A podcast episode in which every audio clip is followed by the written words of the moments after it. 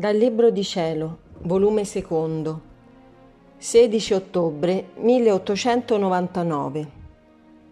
Gesù le parla dei castighi. Questa mattina il mio dolce Gesù non ci veniva.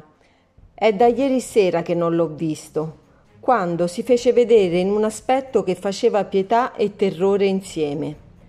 Si voleva nascondere per non vedere i castighi che lui stesso stava mandando sulle genti e il modo come doveva distruggerle.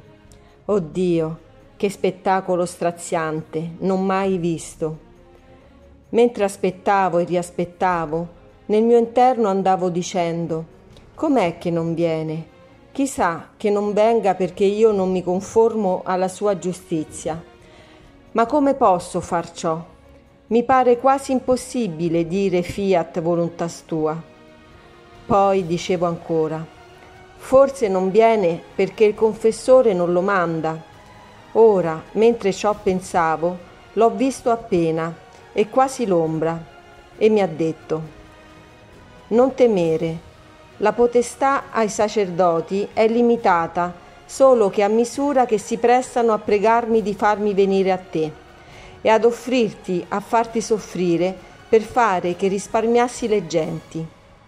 Così nell'atto che io manderò i castighi li guarirò e li risparmierò.